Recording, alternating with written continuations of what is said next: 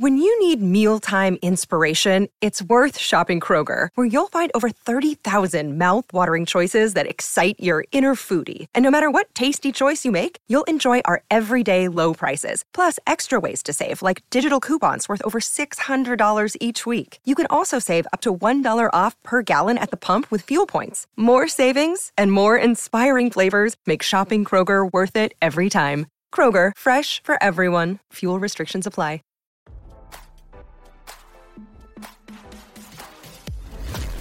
Why scroll your feed when you can get the latest celeb news with your eyes closed? Here's fresh intelligence first to start your day. Controversial online conspiracy theorist Alex Jones was ordered to pay $1.4 billion in damages to families of the Sandy Hook school shooting victims. Instead of paying up, the InfoWars host has transferred millions of dollars worth of assets to family and friends to protect his own wealth from being forcefully collected by the state. Jones was found guilty by default for the defamation of the Sandy Hook victims' families after the conservative talk show host claimed they were paid actors. The lie was pushed on InfoWars a number of times, leading some of Jones's fans to harass the families by sending them threats and insults.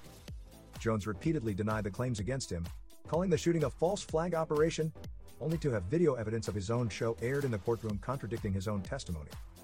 The far right mouthpiece was found guilty before the trial even began after his legal team failed to provide evidence that was demanded by the court. Jones eventually showed up in court to defend himself, but due to the incompetence of his own lawyers, thousands of text messages from the InfoWars host's phone were leaked to the prosecution. This led to weeks of cross examinations and behind the scenes conversations with key figureheads coming to light. Now that it's time to pay up, Jones is attempting to save what he can. According to The Hill, Jones transferred a $3 million in property to his wife and transferred several real estate assets to various other family members. InfoWars parent company Free Speech Systems filed for bankruptcy last July, but prior to the filing, they allegedly transferred tens of thousands of dollars to PQPR, another company owned by the host and his parents.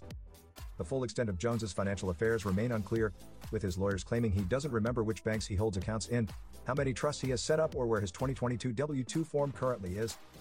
In their filing, the creditors said Jones's lawyer planned to file an amended report by the end of the month.